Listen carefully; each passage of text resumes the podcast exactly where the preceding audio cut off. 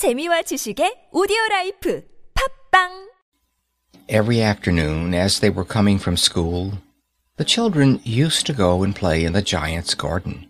It was a large, lovely garden with soft green grass.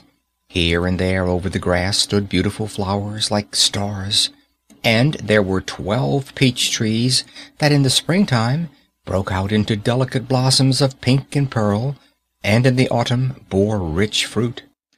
The birds sat on the trees and sang so sweetly that the children used to stop their games in order to listen to them. How happy we are here! they cried to each other. One day the giant came back. He had been to visit his friend, the Cornish ogre, and had stayed with him for seven years. After the seven years were over, he had said all that he had to say, for his conversation was limited, and he determined to return to his own castle. When he arrived, he saw the children playing in the garden. What are you doing here? he cried in a very gruff voice, and the children ran away. My garden is my own garden, said the giant. Anyone can understand that, and I will allow nobody to play in it but myself. So he built a high wall all round it, and put up a notice board Trespassers will be prosecuted.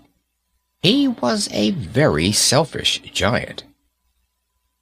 The poor children had now nowhere to play. They tried to play on the road, but the road was very dusty and full of hard stones, and they did not like it.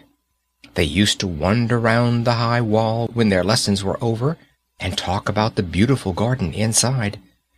How happy we were there, they said to each other. Then the spring came, and all over the country there were little blossoms and little birds. Only in the garden of the selfish giant it was still winter.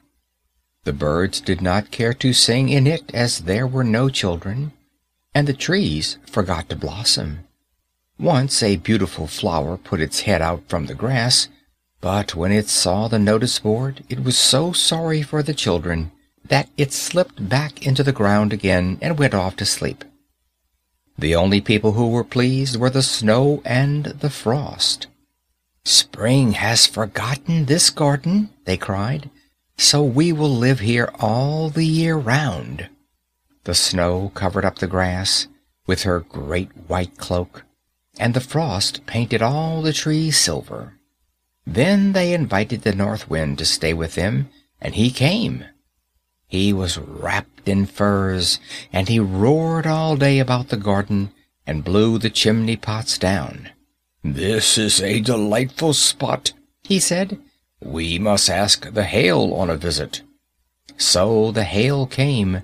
Every day, for three hours, he rattled on the roof of the castle till he broke most of the slates and then he ran round and round the garden as fast as he could go.